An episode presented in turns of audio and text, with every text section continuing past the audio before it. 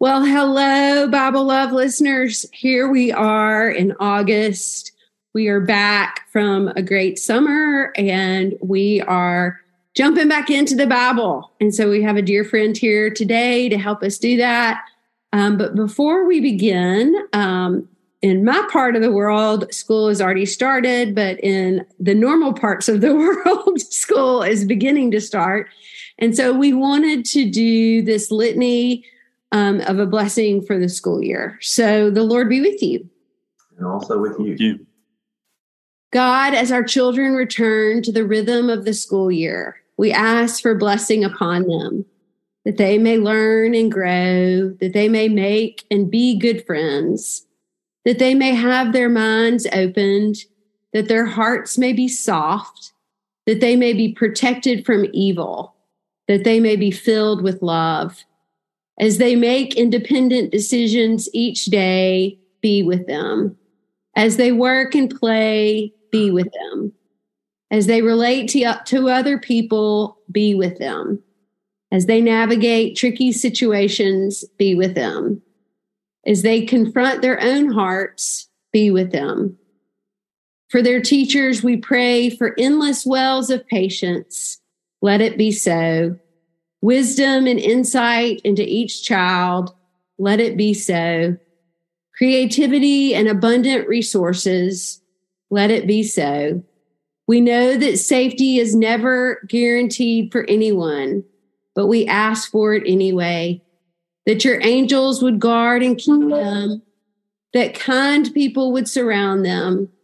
Give us wisdom as we raise and teach them to model kindness, empathy, and awareness, to encourage creativity and open mindedness, and to love and welcome them wholeheartedly.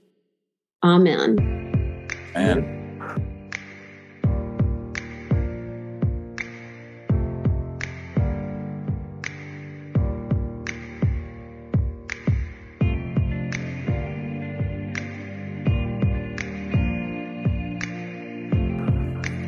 So we are back. Last week we we caught up on what we did over the summer and set the stage for what's happening. And so as we dive back into the Bible, we welcome back our good friend Dr. Tony Hopkins, who is the interim senior minister at First Baptist Church in Greenville, South Carolina. He's serving up there now, so he's no longer neighbor colleagues with uh, Mary Balfour, but I hear they still go to lunch, and so I'm jealous of that.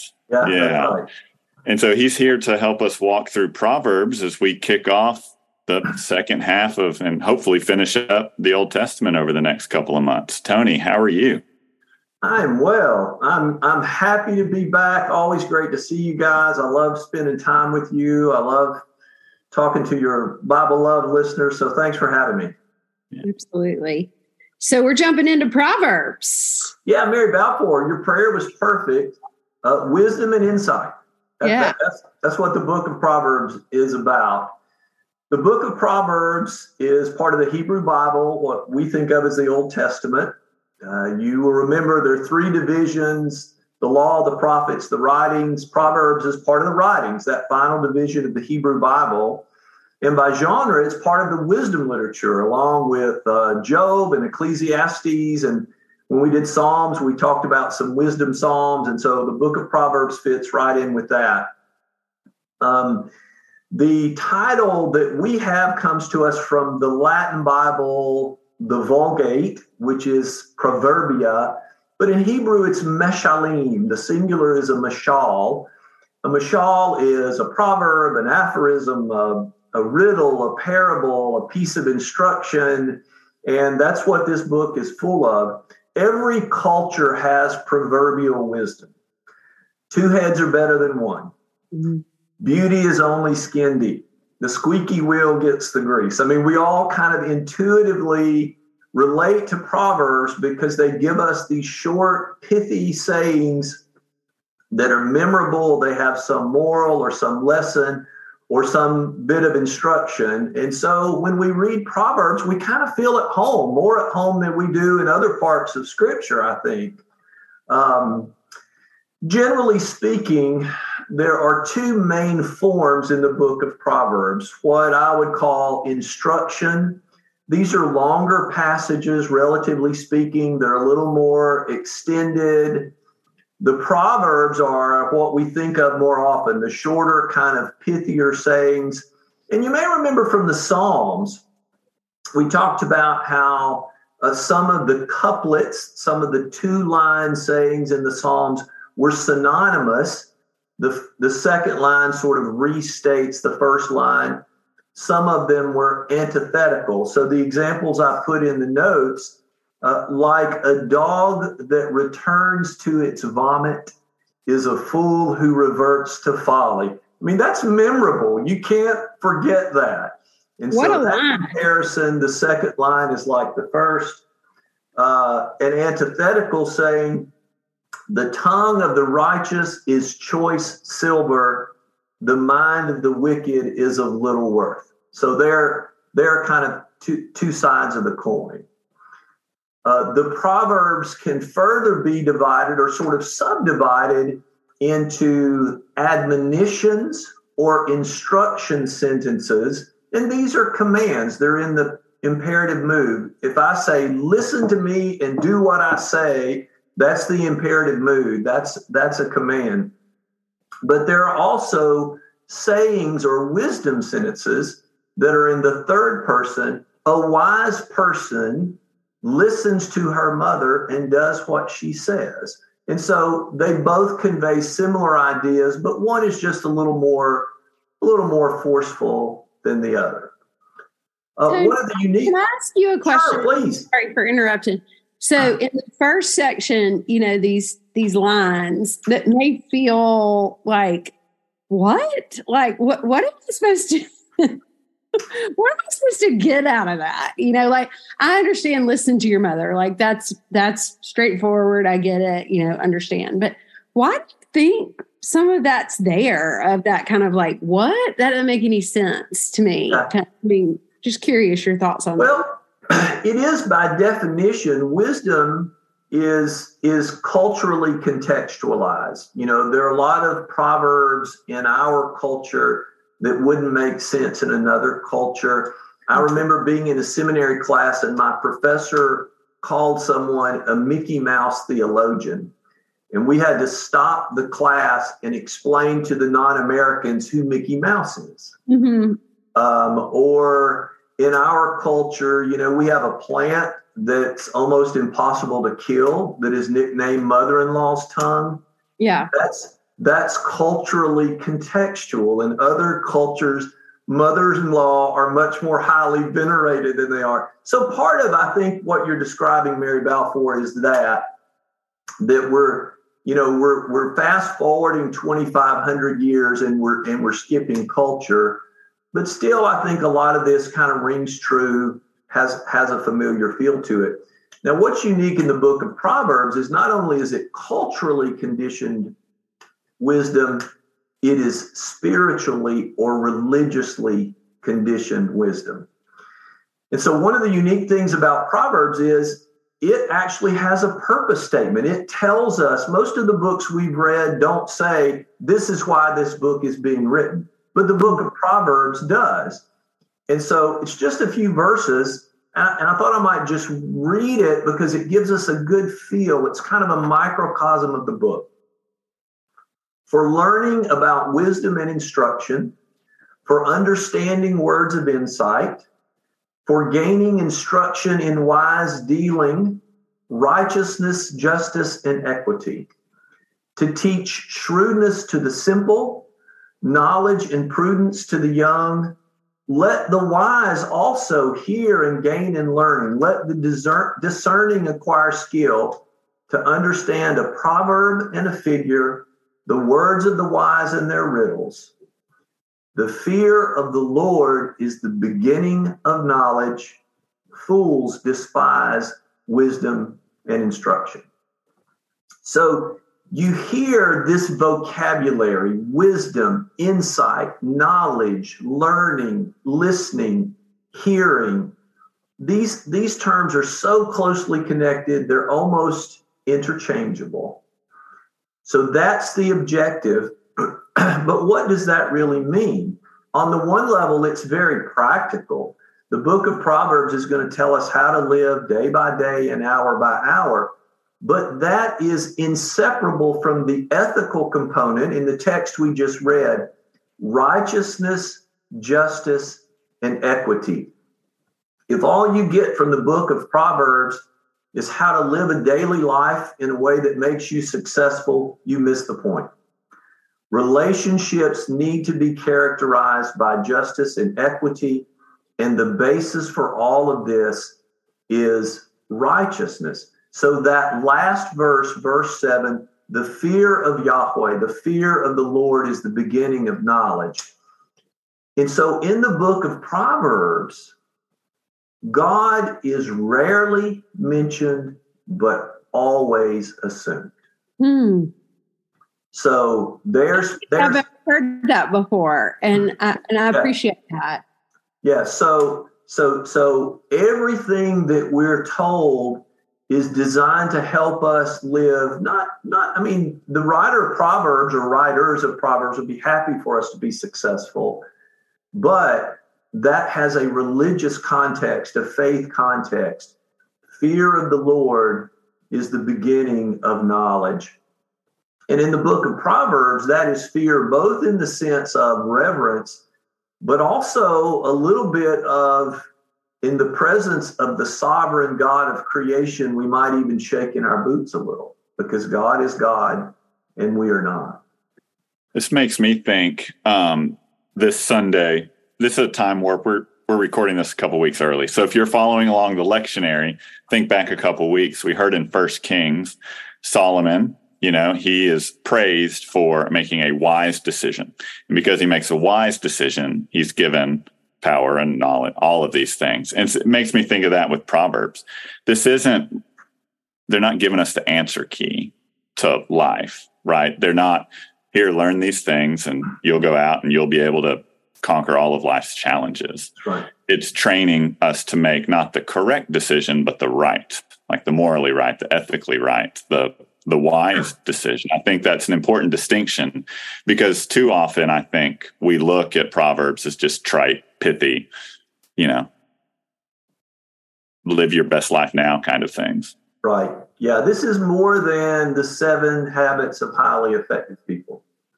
Yeah, it's, it's deeper and you have to pay attention though to see that. It's not the the faith aspect of it is not nearly as on the surface as it is in many other books but we should never make the mistake of thinking that it is not foundational because it is. Well and i think that's so important because sometimes when we hear we talk about like fearing god like for some people I wonder if they hear this, if they like might go back in their mind to a time when the church hurt them, right? Because they were, you know, sort of preached at and in a certain way and you, you, if you don't behave this way you're you know you're going to hell you know whatever those words may be. And i know the church has hurt people in that respect you know and i think they validate that preachers sometimes validate that from places like proverbs you know and and like misuse that you know so um talk about that a little bit tony and, well, and it's helping us understand that's not what you're saying. In, in the hebrew bible fear of the lord has to do with the sovereignty of god. Mm-hmm. um, you know, in Jesus Christ, God has drawn near to us. God has entered into our world and into our lives, and that's and that's wonderful. But I think we could say that in the Christian church, sometimes we're we're, we're a little almost too chummy with God. I mean, one of the one of the reasons I think the the church fathers and mothers kept the Hebrew Bible is the Hebrew Bible is very clear that God is God and we are not. Mm-hmm. What, what was the first temptation in the Garden of Eden? You can be like God, you can take God's place. Why did they want to build a tower in Babel? Because they, they aspired to be God. No, no, no, no, no. God is God and we are not. And so, really, I think the best overall synonym, synonym is reverence. Yeah, I love that. We need, to, we need to be reverent where God is concerned. Yes, Jesus has poured out great love on us, but Jesus had deep reverence for God. Absolutely. So we, and I think we, that's such an important reminder that yeah. we are not God, you know, and yes, we need to um, talk to God like we would a friend. We need to, you know, experience that. But God is our Lord, you know, and and and there is a reference needs to happen there. So I really appreciate that. I just didn't want anyone to hear it and like go in a place they shouldn't go. And so I think that reverence is a really important word. To, to try to be as precise as I can, Mary Balfour, we don't need to hear Proverbs or any of the writers in the Hebrew Bible say, be afraid of what God is going to do to you. But we do need to hear them say, God is God and we are not. Yeah. So that's, that's a good one. And Alan, you mentioned Solomon. Solomon is kind of the fountainhead, or maybe figurehead is a better term, for wisdom in the Hebrew Bible in general and Proverbs in particular. The book is hard to summarize because it's so eclectic, there's so many topics. But there are six headings in the book when you want to think about organization. And I listed those in the notes so everybody could have them in one place. And three of those are associated with Solomon. First King says that Solomon wrote 3,000 proverbs and 1,005 songs. But I'll remind us when we did the Psalms that I said a Psalm of David could mean a Psalm David wrote, but it could mean a psalm written in the style of David, a psalm written by someone who appreciated David and wanted to be part of that tradition. And the same thing is true with the Proverbs. These, these Proverbs that are labeled Proverbs of Solomon, they may have been written by Solomon. Uh, they may have been spoken by Solomon and just handed down through oral tradition, or they may have been written by somebody later on who said, we need to have the wit and wisdom of Solomon, and all of that is valuable valuable to our tradition. It doesn't in any way undermine them to say Solomon did not personally write all of them. Right. So. Um, the other thing that I love about the book of Proverbs, this gets my vote for its its most valuable contribution to our spiritual lives in a very helpful way, the book of Proverbs blurs all of the lines between the sacred and the profane. God permeates everything. God permeates creation. God permeates our lives. God permeates our relationships. That means everything is holy. So again, there's the basis for our wisdom. God has made everything holy, so we need to be wise in how we think about it and deal with it. So on the one hand, it's very practical. Choose virtue, choose goodness, integrity, righteousness, sobriety, industry, honesty, and avoid vice, avoid pride, avoid gossip, avoid slander, avoid drunkenness that's all practical on one level, but on another level, it's very ethical. It's grounded in the fact that we want to live lives that are pleasing to God. And so, this wonderful mixing of sacred and profane, of practical and ethical. And, and the writer of Proverbs, this language is way too modern. The writer of Proverbs wouldn't have said this, but in our context, this is helpful to me. Wisdom, as it's taught in Proverbs, has a cognitive dimension. The wise person thinks about life in a certain way. It has a volitional dimension. The wise person chooses things that are pleasing in the sight of God. And it has a behavioral dimension. The wise person acts and behaves a certain way. So now it's really coming into focus that the writer of Proverbs is not interested in objectivity. The writer of Proverbs says there is one way of thinking and living that is better than all the other ways. And that yeah. has to do with reverence and righteousness and justice. And don't you think we need to be reminded of that often? I mean, I need to be reminded of things all the time. I, I feel like I've said this on the podcast before, so if I have, I'm sorry, but I'll never forget um, when I first started at Resurrection in the 8:30 service, which is from the Book of Common Prayer, right one. Um, it, the the Ten Commandments are, are are kind of not all the Ten Commandments, but they're laid out there, you know. And for some reason, they had been taken out of the bulletin, and somebody came up to me and they're like, "Can we have the laws back?"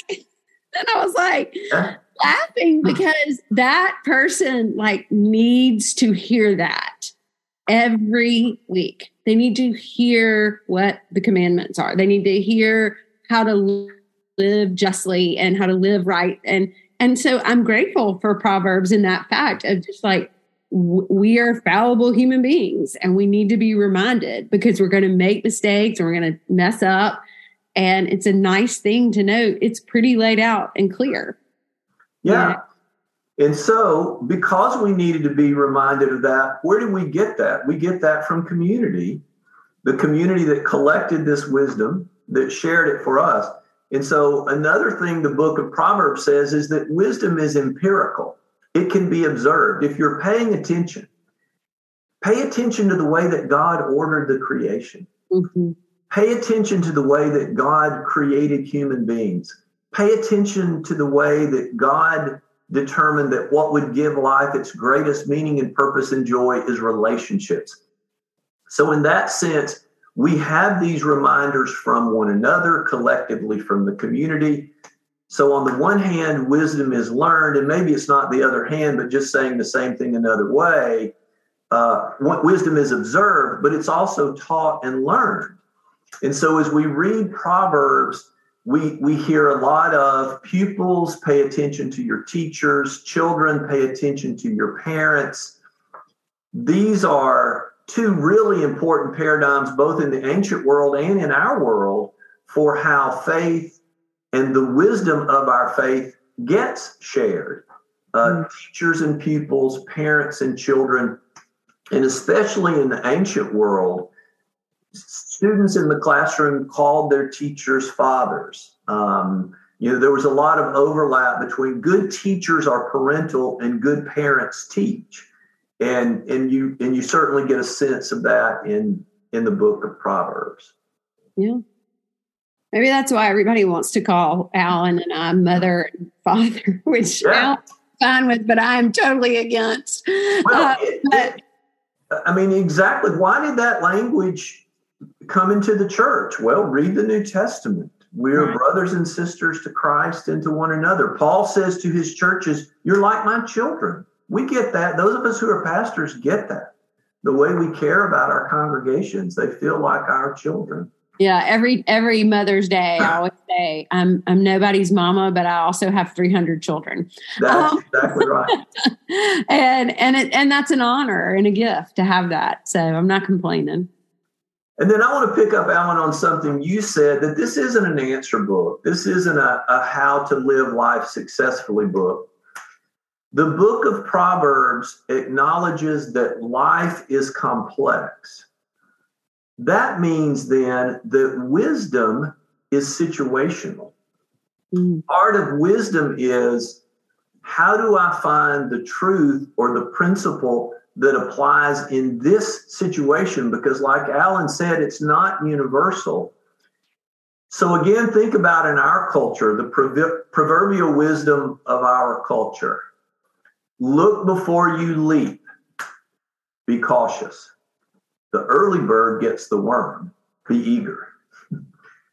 Absence makes the heart grow fonder. True. Out of sight, out of mind. Also true. So, so again, part of wisdom. Why are there so many proverbs in this book? Because different situations call for different bits of wisdom. And the biggest place we see it in Proverbs is the place that we've seen it over and over in our journey through the Hebrew Bible. We've talked over and over about what I call reward and retribution theology. Be obedient and faithful, God will pour out blessings and riches on you. Be disobedient and unfaithful, God will pour out punishment on you. Well, some of that's in Proverbs because that was a very popular idea when all of this was being collected. So that's on the one hand. But on the other hand, the book of Proverbs acknowledges that there is an element of mystery to life. It doesn't always work out on paper so neatly as reward and retribution theology wants us to think. It acknowledges, like the book of Job, that sometimes the righteous suffer and the wicked prosper. Um, and uh, it this this is, I think, most of all what it asserts is it's better to be poor and righteous. It's better not to be successful from the world's point of view and fear the Lord than it is to have wealth and success that is gained through uh, dishonesty or unfair dealings. So again, that very practical, ethical element. You, it's it's the, book of Proverbs is a thousand applications of the golden rule. Mm. Treat others the way you want to be treated. And I'm so glad it has that mystery element in there because you know that's my favorite part of Christianity is that I don't have all the answers and that I'm okay with it. You know. So, so taken as a whole, if I try to if I try to sum it up, it's hard to do. Right. Proverbs is all about relationships. We need to have a certain relationship with God. We need to have a certain relationship with family and friends. We need to have a certain relationship with strangers. Even if they're not family and friends, we need to treat them fairly. We need to treat them with equity. Collectively, then, that means we have a certain relationship to society, to, to the larger human family. We need to have a certain relationship with our possessions. We need to be in control of them instead of them being in control of us. We need to have a certain relationship with creation. God has made us stewards of this wonderful world we live in. We need to take care of it.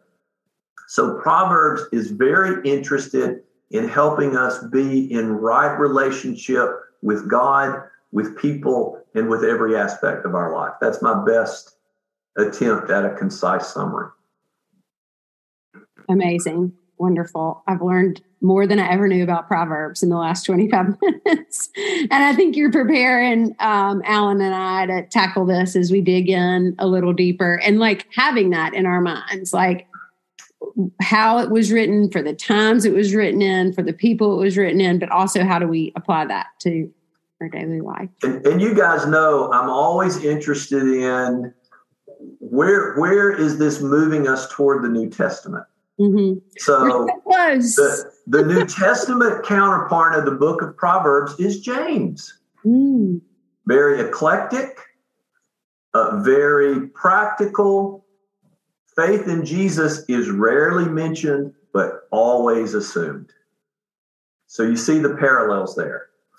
Um, one of the cool things about Proverbs is the personification of wisdom, Lady Wisdom in the book of Proverbs and so in Proverbs 8, Lady Wisdom is giving a banquet and Lady Folly is giving a banquet. And both of us, both of them are trying to get us to come to their banquet, but one is better than the other. So, Sermon on the Mount. There's a way that leads to destruction, and there's a way that leads to life, and one is better than the other. And then the uh, other thing that I love about Proverbs um, wisdom is so important in the wisdom literature that wisdom in the book of Proverbs is said to be the first thing God created, and then wisdom becomes God's agent in creating the rest of the heavens and the earth. That's exactly what the prologue of the Gospel of John says about Jesus. Mm. The beginning was the Word, and the Word was with God, and the Word was God, and all things were created through the Word, and apart from the Word, nothing that was created came into being. Colossians 1, Christ is the firstborn of creation. All things were created through him. Philippians 2, have this mind among yourselves, which is yours in Christ Jesus, who was in the form of God, but did not count equality with God as something to be grasped. So, wisdom, in the sense that it is a precursor of or almost a parallel to the incarnate Christ in the New Testament, holds a very lofty place in the Hebrew Bible. What a joy to learn from you today, Dr. Tony, as always. we love you. We thank you for your wisdom and for um, just to be listening and understanding more as you teach us. Listeners, as always, remember that we love you, but most importantly, God does.